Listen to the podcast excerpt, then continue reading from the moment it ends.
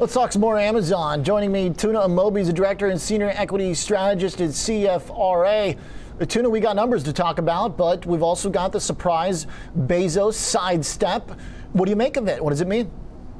That's a huge development, Oliver. I didn't see that coming, certainly. But I think it seemed like Andy Jassy would be the next logical choice of stepping into that CEO role. I think it just goes to show how crucial Amazon Web Services has really been a rocket ship in the overall outlook for the company. I mean, that's not to say that Jeff Bezos is going to be too far away. He's going to still be involved, I would imagine, in some of the key product and innovative decisions affecting the company. But this is really significant and really goes to show that Amazon really is kind of looking beyond, the secular tailwinds they're getting from COVID-19, which has been a tremendous catalyst. But if you're in this business, you've really got to look for the long term. And Jeff Bezos is really feel like this is the right time to kind of make that transition.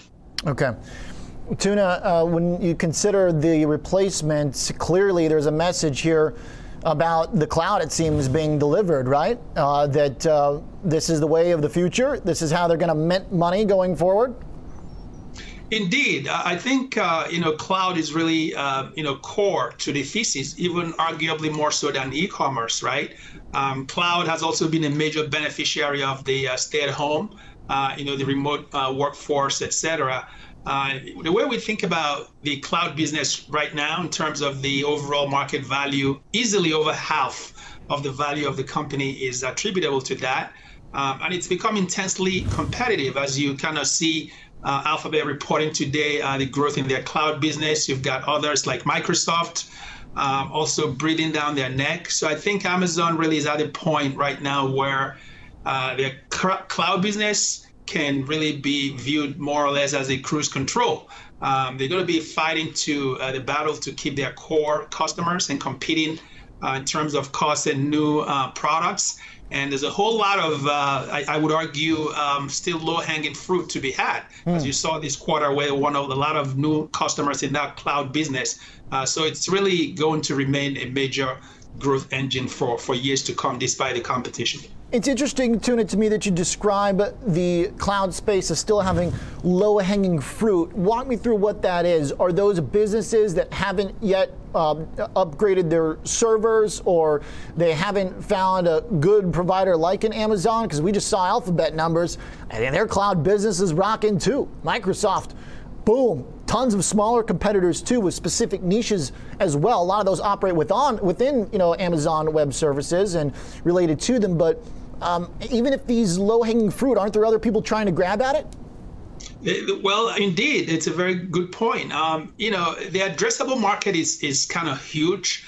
I know it's been tapped significantly, but I think there's a lot of businesses out there, small and mid-sized businesses, that are just now beginning to realize the tremendous savings that could be had in terms of transitioning their servers and infrastructure. And even some of the big Fortune companies are also doubling down in that area. And so that the way we look at it, there's a low-hanging fruit across all the entire spectrum, across all sides of businesses, and all of these companies are just grabbing it. And remember, it's not just businesses we're talking about. We're talking about nonprofit organizations, the government, etc. So it's really across the board. Okay, so is there a way to quantify right now, Tuna, what that remaining addressable market looks like? I mean, is it dollars? Is it percent of businesses? Are there surveys that say, do you have your cloud infrastructure built? Because I imagine whatever it is, it's certainly changed dramatically over the past year. I mean, that's where kind of the market has been grappling with, okay, how much of this demand has been pushed forward? Do we know how to quantify that now versus pre-COVID?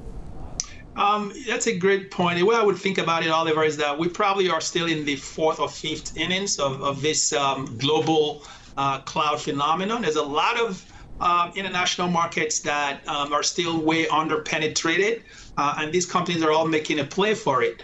So we're talking about, literally, tens of billions of dollars and potentially more. Of business that's still not even tapped yet, and others that are really upgrading their budgets to migrate even more of their backbone infrastructure into the cloud. So, the runway is still huge. And the good thing for all these competitors is that the addressable market can serve all of them well. You're going to likely see share shifts among the big three, Amazon, Microsoft, and Google. And there's a whole lot of others as well, Alibaba, et cetera, that are still, garnering some share and trying to really expand that addressable market. And I would argue, lastly, Oliver, is that the pandemic has really enlarged significantly that addressable market. You said coming into this, Tuna, that you could see the company broaching the upper end of its target sales growth of 28% to 38%. You were right on that. In fact, they did even more, right? They grew on the top line 44%.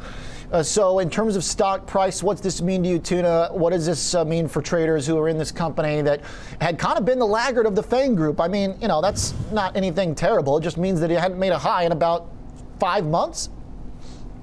Indeed, I think they beat on the top and bottom line, which gave us a lot of comfort. And more importantly, the Q1 guidance I thought was a little bit aggressive. So it just tells us that those COVID-19 demand tailwinds have some more time to play out. But all told, I think we're still at $3,600 12-month target. As you alluded to, the shares have somewhat stalled after the run-up that we saw in the preceding year. But as kind of things settle down and investors get a better sense of what this leadership transition means, and when they see Jeff Bezos is still, involved, and Andy Jassy is a well-known guy. I think the more that the street talks to him and understand his philosophy, I think people will get more comfortable that the thesis and the strategy will essentially remain intact.